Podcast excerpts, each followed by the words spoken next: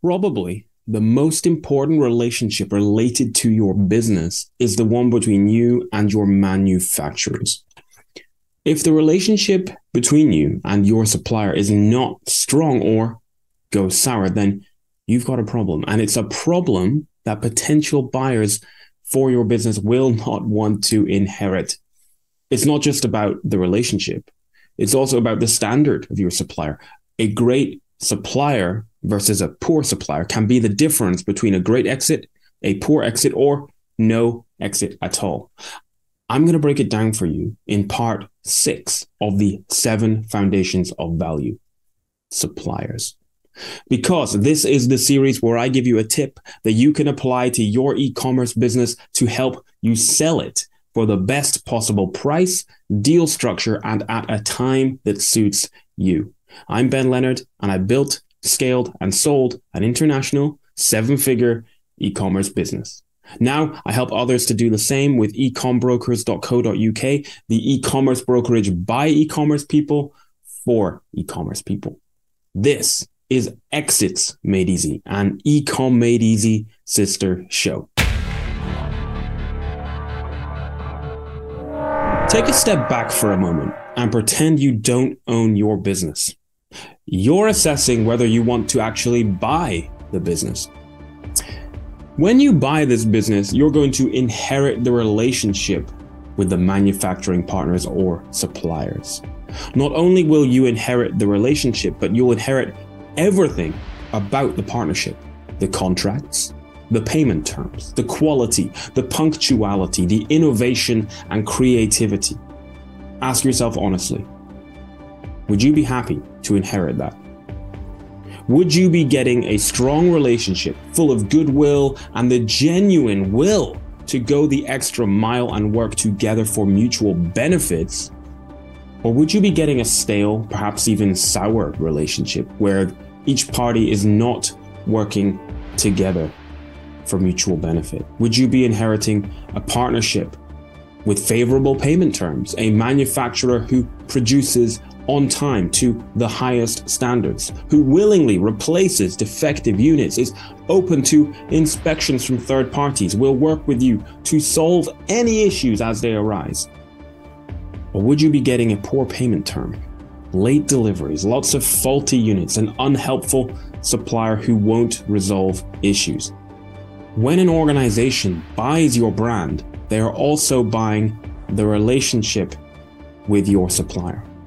When you take this step back and you pretend that you are analyzing your brand as a buyer, you need to feel happy and excited at the prospect of working with this manufacturing partner.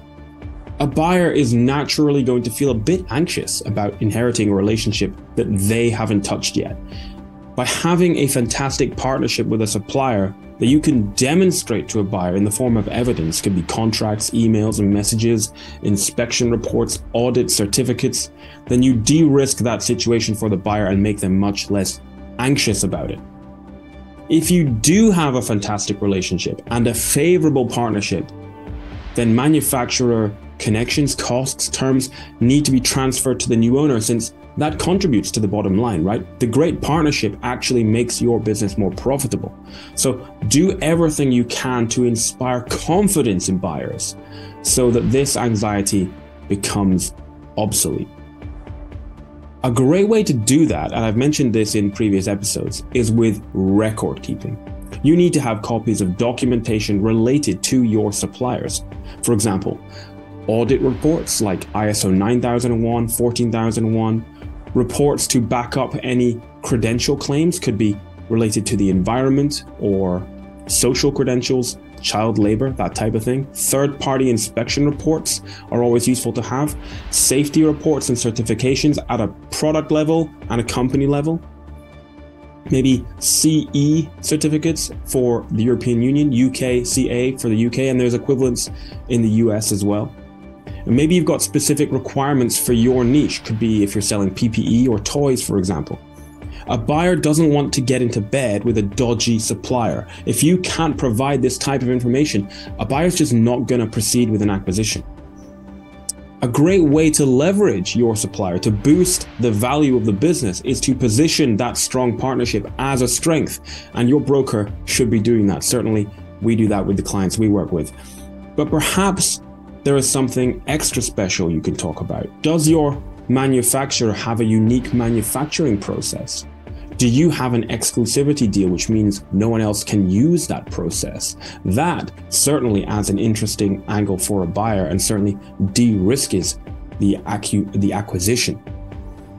Remember the human side of things. Make sure you are not all about money and contracts. Talk with your supplier about real life. Meet them. Go to dinner with them. Exchange WhatsApp messages with them. I still chat on WhatsApp with suppliers of my first brand. And I'm now building great relationships with suppliers for my new brands. A great tip actually is to import important holidays for your manufacturer's country into your calendar and then ahead of time wish them a happy holiday.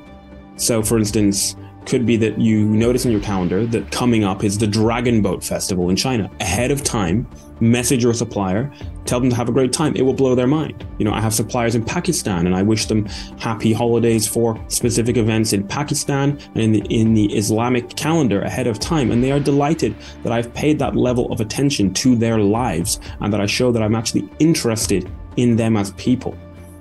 Think about these types of things as you prepare for the exit down the road. How can you strengthen your business this way? How can you apply this to your brand and your niche? The key, of course, is always work with experts. I hope that was helpful. Please subscribe, and you can get more at www.ecombrokers.co.uk, where we plan and execute the best possible exit for your e commerce business. Cheers.